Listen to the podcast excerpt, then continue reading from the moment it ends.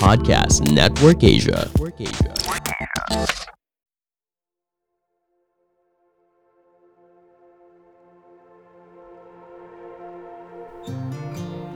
Napaka bilis mong masaktan kahit sa napakaliit na bagay. Napakabilis mong magmahal kahit sa napakaliit na bagay. Mapagpalayang araw sa inyong lahat. Ako si Edgar Calabia Samar, guro ng panitikan, wika at kulturang Filipino at may akda ng ilang premyadong nobela at aklat ng tula. Samahan ninyo ako sa Season 2 nitong Mga Teorya ng Pagkahulog, isang podcast tungkol sa panitikan at pagsusulat at bayan na powered ng Podcast Network Asia at Podmetrics. Buong Season 2, babasahin natin ang nobela kong Walong Diwata ng Pagkahulog at pagkakabasa ko ng isa o dalawang kabanata sa bawat episode, magbabahagi rin ako ng mga tala sa pagsusulat ng nobela na makatulong sana sa mga naghahanap ng inspirasyon at direksyon para makapagsulat din. Kumusta na ba kayo? Kumusta ka na? Ako, heto.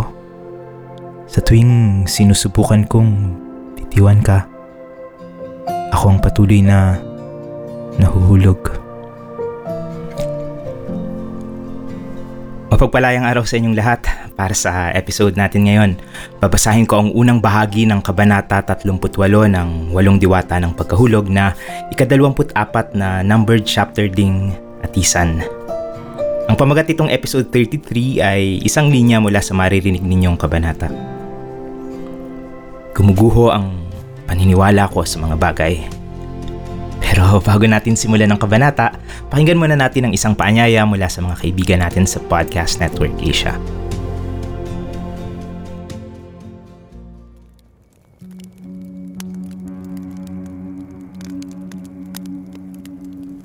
Mahilig ka ba sa kwentong kababalagan at misteryo? Halina't sa aking campsite at pag-usapan natin mga kwentong humalo sa kultura, kasaysayan at kamalayan ng ating mga Pilipino. Ako si Earl, ang inyong campmaster at inaanyayahan ko kayong makinig sa Philippine Campfire Stories Podcast. Makinig ng libre sa Spotify, Apple Podcasts at sa inyong paboritong podcast platforms. 24. Atisan Ano kaya ang iniisip ni Teresa kapag lagi ikinakwento ko sa kanya ang atisan? Ano kayang larawan ng atisan ang nabubuo sa isip niya? Bakit hindi ako naging gaya niya na marunong magpasa ng isip? Maaaring naisip niya, bakit mo kailangang iwan ang lugar na hindi mo naman talaga matatakasan? At lagi mo ngayong bitbit kahit saan ka magpunta. Naiinis kaya siya sa mga kwento ko. At kinasawaan na niya ito kaya minsay basta na lang siya hindi nagbalik. Nagsawa. Napagod sa pakikinig lalo na kapag binabalikan ko na lang ito kasama ang masasaklap at masasarap na paglimot na kinailangan kong pagdaanan. O kapag binubuksan at kinukwento ko sa kanya ang mga nababasang libro, mga nobela, ang hindi ko matapos-tapos na nobela. Sumama ka kaya sa amin? Tanong, mungkahi ko minsan pero kahit ako mismo ay kinakabahan noon sa maaari niyang isagot. At ang sinabi niya ang pinaka hindi ko inasahan sa lahat. Nanggaling na ako sa atisan. Tumingin lang ako sa kanya. Gabi noon, hindi ko kailangan magsalita para malaman niya kung anong iniisip ko. Kailan ka nang galing sa atisan? Bakit hindi mo sinabi sa akin? Hindi ka nagtanong sa akin kahit kailan. At hindi na yun mahalaga. Mahalaga sa akin, alam mo ba? Ang atisan. Ikaw, at ngayon sasabihin mo sa akin na nanggaling ka na sa atisan pagkatapos ay hindi na yun mahalaga? Hindi pwede yun. Hindi rin ako matatahimik. Sinong pinuntahan mo sa atisan? San ka ron nanggaling? Bakit? Kailan pa to? Marami pa akong tanong, Teresa. Wala akong alam tungkol sa'yo. Ngumiti siya ng bahagya. Ngayon, biglang ang dami mong tanong. At Dahil sa pag-uusap na yon, sa palagay ko'y nagawa ko na siyang unawain kahit paano. Kahit bagya, kung bakit kailangan na niya akong iwan sa puntong yon ng buhay ko. Mahaba ang kwento ni Teresa. Paulit-ulit, paikot-ikot gaya ng alon sa dagat na biglang tataas at huhupa. Subalit maya-maya'y muling magbabalik ang bangis, ang galit, damang-dama kahit ng mga nag-aakalang nasa dalampasigan na sila. Nasa pampang na sila. Matagal nang wala si Teresa. At natiyak ko nang hindi na kami magkikita kahit kailan. Kahit hindi ko alam kung bakit ko natiyak yun, basta't hindi na kami magkikita. Nang muli kong pag-isipan ang kwento niya tungkol sa atisan, ang sarili niyang kwento ng atisan. Noon wala akong pinaniwalaan sa alinman sa mga sinabi niya. Ngayon, ibig kong paniwalaan ang lahat ng yun. Ibig kong paniwalaan dahil sa sandaling yun ang buhay ko. Isa-isa nang gumuguho ang paniniwala ko sa mga bagay. Matalinghaga ang simula ng kwento ni Teresa. Yung paraan ng pagkukwento na sa kanya ko lang maaaring asahan. Parang nagmula sa sinaunang panahon. Sa panahon ng mga alamat. Sa panahon kung kailan mukhang maaari ang lahat. Halos nalilimutan ko habang nagkukwento siya kung ano talaga ang ikinapupuhay niya kung ano ang ginagawa niya para mabuhay, kung ano ang gawain niya na nagbigay ng pagkakataon para magkita kami. Magkakilala. Mulit muling magkita pagkatapos noon pero hindi nga ganap na magkakilala. Matalinghaga ang tinig ni Teresa. Naroon ako nang isinilang ang atisan. Alam kong hindi dapat literal yun. Hindi maaari. Ilang taon lang ba siya? Ilang taon nga ba si Teresa? Isang bagay na naman na hindi ko itinanong sa kanya. Sa kabila nga pala ng katotohanan na gusto ko talaga siyang makilala. Wala ako talagang ginawa o sinabi. Para mapunuan yon, wala akong binitiwan kahit mga tanong. Kahit mga tanong. Kaya habang nagsasalaysay siya, nahiya na akong magtanong. Pinakinggan ko lang siya kahit hindi ko nga pinaniwalaan ang alinman sa mga sinabi niya. Noon, alam kong alam niya na hindi ako naniniwala sa mga sinasabi niya. Pero wala siyang sinabi. Hindi siya tumigil. Hindi niya pinaramdam sa akin na alam niyang hindi ako naniniwala. Imbes ay nagpatuloy lang siya sa pagsasalaysay. Naroon siya nang isinilang ang atisan. Alam mo ba kung bakit maraming buto ang atis? Tanong niya sa akin. Hindi ko alam. Yun pa ang makuha kong itanong. Hindi ba maaring tanggapin na lamang yun kagaya ng pagtanggap sa maraming bagay sa daigdig na hindi naman natin pinili? Bakit dalawa ang kamay ng tao? Bakit pataas ang pagtubo ng puno ng nyog? Bakit nahuhulog sa lupa ang mga bagay? Alam ko nang mapupunta sa pagkukwento yon ng alamat. Pinagmulan ng atis yan, hindi pinagmulan ng atisan. Gusto ko sanang sabihin sa kanya. Hindi ko siyempre naisip noon na matalik na matalik ang ugnayan ng dalawa. Atis at atisan. Hindi ko naisip na gaya ng sasabihin sa akin at Teresa. Maaring sa atisan nagmula ang atis. At hindi sa atis nagmula ang pangalan ng atisan.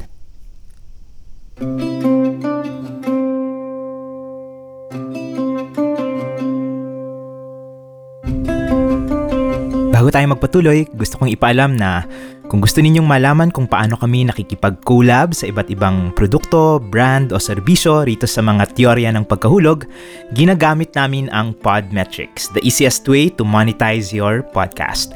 Kaya kung may podcast kayo, mag-sign up na sa podmetrics.co .co at gamitin ang referral code na mga teorya ng pagkahulog, walang space at capital letter ang simula ng bawat salita, M TNP.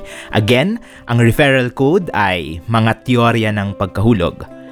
Makikita rin ninyo ito sa description nitong episode at kung advertiser naman kayo ng anumang brand o produkto o serbisyo na gustong makipag-collab sa amin dito sa mga teorya ng pagkahulog, bisitahin lang ang advertiser.podmetrics.co at mag-fill up ng form.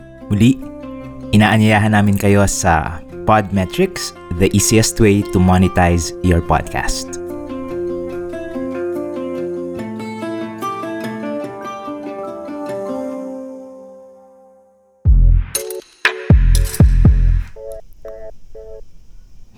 Si Atisan. Alam mo, bulong ni Teresa. Sabi ko na nga ba, bulong ko sa sarili noon. Sa aming dalawa siya talaga yata ang totoong kwentista. Kilala ko siya. Pagpapatuloy ni Teresa. Wala namang kailangang gawin ng diwata. Kailangan lang na naroon siya upang tiyakin na sapat ang inspirasyon ng kalikasan upang magpatuloy ng paglikha. Gayon ang naging papel ng diwata sa loob ng mahabang panahon. Inspirasyon. Pero kaiba sa alam ng mga tao basta tiyak lamang ng diwata na maayos naman ang pagpapatuloy ng paglikha sa kalikasan. Maaari siyang lumayo, gawin ang ibang bagay, sumama sa tao, halimbawa, mag-asawa, magkaanak. Marami-raming tao na rin sa kasaysayan ng anak talaga ng tao at diwata. Hindi naman bawal ang gayong pag-ibig. Hindi totoo ang sinasabi ng ibang kwentong naririnig nyo. Walang bawal na pag-ibig. Basta totoong pag-ibig. Totoong pag-ibig lamang ang pag-ibig na walang kinakailangang saktan ng iba. Maraming diwata ang inibig at umibig ng totoo. Pero syempre, hindi nalaman ng mga napangasawa nila na diwata ang kani-kanilang asawa. Hindi rin nalaman ng karamihan sa mga naging anak nila bagaman may ilang nakaalam. Yung ilan na yon, naging mahusay na manunulat. Halos lahat ng itinuring na dakilang manunulat sa kasaysayan, talaga ng diwata, alam mo. Hindi talinghaga yun. Literal, Carl. Anak sila ng diwata. Mas malamang kaysa hindi na anak sila ng diwata at nalaman nila na anak sila ng diwata. At lalong nakapagpapatingkad ng inspirasyon ng kaalaman kapag nakilala mo ang sarili mo, kung sino ka talaga. Anak sila ng diwata, Carl. Alam mo ba kung gaano katindi yun? At kung gaano rin kabigat ang pananagutan na bitbit niyon para sa kanila. Magsabi ka ng isang dakilang kwento, ng isang dakilang tula o nobela. Sasabihin ko sa iyo kung sinong diwata ang talagang nanay ng manunulat niyon. Bakit puro babae ang diwata? Dahil hindi sinisilang ang diwata. Nabubuo siya dahil nagkakaroon ng pangangailangan para sa kanya. Pangangailangan ang kailangan, Carl. At oras na nabuo na siya, may sarili na siyang buhay na hindi na kinakailangang nakasalalay sa dahilan ng pagkabuo sa kanya. Hindi nagiging diwata ang anak ng diwata, Carl. Kaya nang sinabi ko karamihan sa kanila, nagiging dakilang manunulat. Pero hindi na rin sila ganap na ganap na tao, kaya marami sa kanila, bagaman bubuhay sa mundong ito, parang laging wala rito ang espiritu, ang diwa, ang isip. Parang laging lumilipad sa kung saan. Yun ang nangyayari sa anak ng diwata. Hindi siya magiging diwata kahit kailan pero hindi rin naman siya magiging ganap na tao kahit kailan. Mananatili siya sa mundong ito subalit hindi niya mararamdaman na kabilang siya sa mundong ito kaya't patuloy siyang kakata ng mga daigdig na ito subalit hindi rin ito sa pag-asa na matatagpuan ang kung ano man yung hindi rin naman niya mapangalanan. Gayon kalungkot ang maging anak ng isang diwata, Carl. At dahil sa lungkot na yon, natatakot nang makipamuhay ang ilang diwata. Kahit pa gaano katindi ang pag-ibig nila sa isang tao. Wala talagang nagbabawal sa pag-ibig nila, Carl, kundi ang sarili nila mismo dahil ayaw nilang maranasan ng anak nila hanggang yung lungkot. Kahit pa mabubuhay din sila sa lungkot dahil totoong may inibig silang kailangan nilang iwan dahil sa takot para sa kanilang magiging anak. Subalit, hindi namamatay ang diwata sa lungkot. May mga lungkot pa nga na lalong nagpapatindi sa buhay ng mga diwata.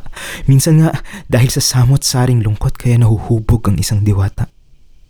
Minsan, lungkot ang pangangailangang lumilikha sa kanya. Hindi. Hindi lungkot ang pumapatay sa diwata. Ano ang pumapatay, Carl? Ayan, nagustuhan nyo sana ang episode natin ngayon. Nakatulong sana itong podcast kahit paano para sama-sama nating lampasan ang mga hamon ng pagkahulog sa mga panahong ito.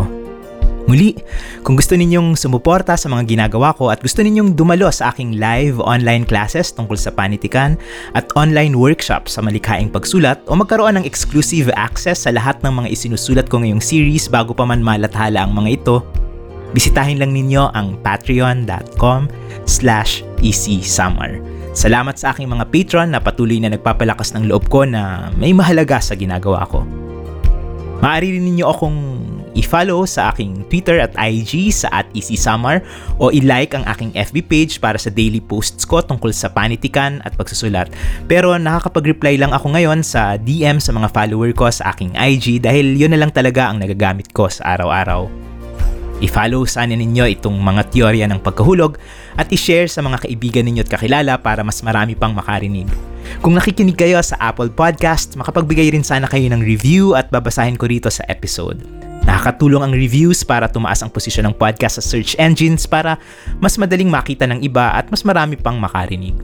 Muli, ang mga teorya ng pagkahulog ay powered ng Podcast Network Asia at Podmetrics. Suportahan din sana ninyo ang iba pang podcast ng network, gayon din ang isa ko pang podcast tungkol sa panitikan at paninindigan, ang Anong Kwento Natin kasama ang nabilistang si Glenn Diaz. Linggo-linggo naman naming tinatalakay ang iba't ibang paksa sa pamamagitan ng iba't ibang kathang Pilipino.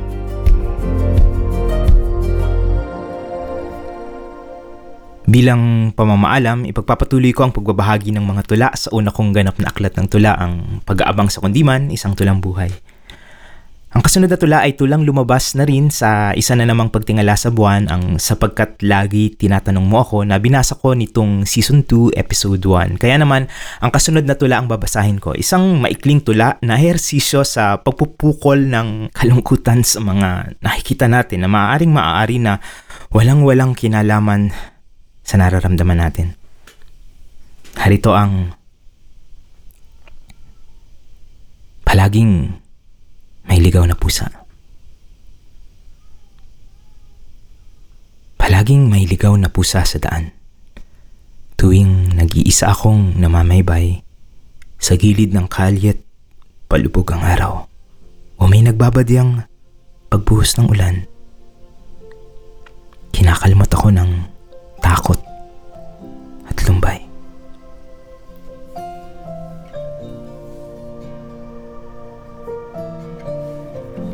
Gusto ko ring magpasalamat sa lahat ng aking patron sa aking Patreon site, lalo na sa aking mga patron sa loob ng mahigit isang taon na sina Ariel Tabag, Nadia De Leon, Ruel Cruz, Brian Baluyot, Riku, Jo, Manderly, Jen Carentan, Eunice Helera, Stephanie Gonzalez, Mark Gaufo at Jurex. Welcome din sa aking pinakabagong Bathala patron kay Micaela Marceo, sa aking bagong diwata patron na si Allison May Yu na alam kong nakikinig nitong podcast, sa bagong pusong patron na si Angelo Rosalinas, at sa bagong bagani patron na si Ching To Joshua or Ching To Joshua. Ma-enjoy niyo sana ang lalaman ng Santinakpan. May dalawa rin akong exclusive podcast sa Patreon. Napakinggan ninyo nung uh, episode 31 ang sample mula sa mga liham kay Elias na lumalabas tuwing lunes hanggang biyernes. Lunes hanggang biyernes na ngayon, weekdays para mas madaling alalahanin. At ang kasaysayan ng nobela na lumalabas naman tuwing weekends kapag Sabado at Linggo. Maliban sa access sa lahat ng aking works in progress, kabilang itong dalawang exclusive podcasts na ito, ay nagsasagawa rin ako ng live one-on-one session sa mga Santinakpan patron para gabayan kayo sa pagsusulat ng nobela o para sa pag-workshop ko ng inyong mga akta. Kung interesado kayo sa mga ito, bisitahin lang ninyo ang patreon.com slash easysamar para sa mga detalye. Samantala, uh, available pa rin ang mga libro ng Santinakpan tulad ng Minamahal ang dinadala mo sa paglisan, mga pagsasanay sa pagsusulat at pag-iisa at gusto kong pasalamatan ang lima sa mga bumili ng libro ng Santinakpan sina Mark Victoria, Shiontel Marquez, Angeline Galban, Dave Adrian Ortiz at Carl Jason Hernandez. Kung gusto rin ninyong umorder ng mga libro ng Santinakpan, bisitahin lang ang edgarcsamar.com slash santinakpan.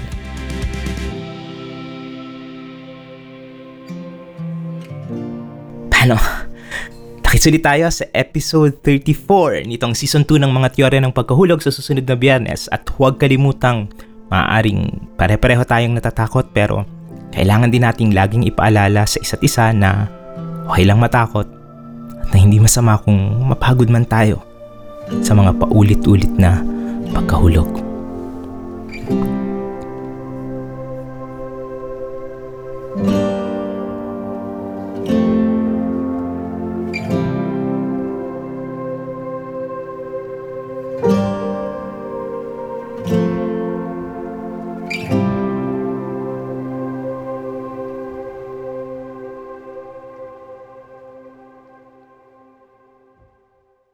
The views and opinions expressed by the podcast creators, hosts, and guests do not necessarily reflect the official policy and position of Podcast Network Asia. Any content provided by the people on the podcast are of their own opinion and are not intended to malign any religion, ethnic group, club, organization, company, individual, or anyone or anything.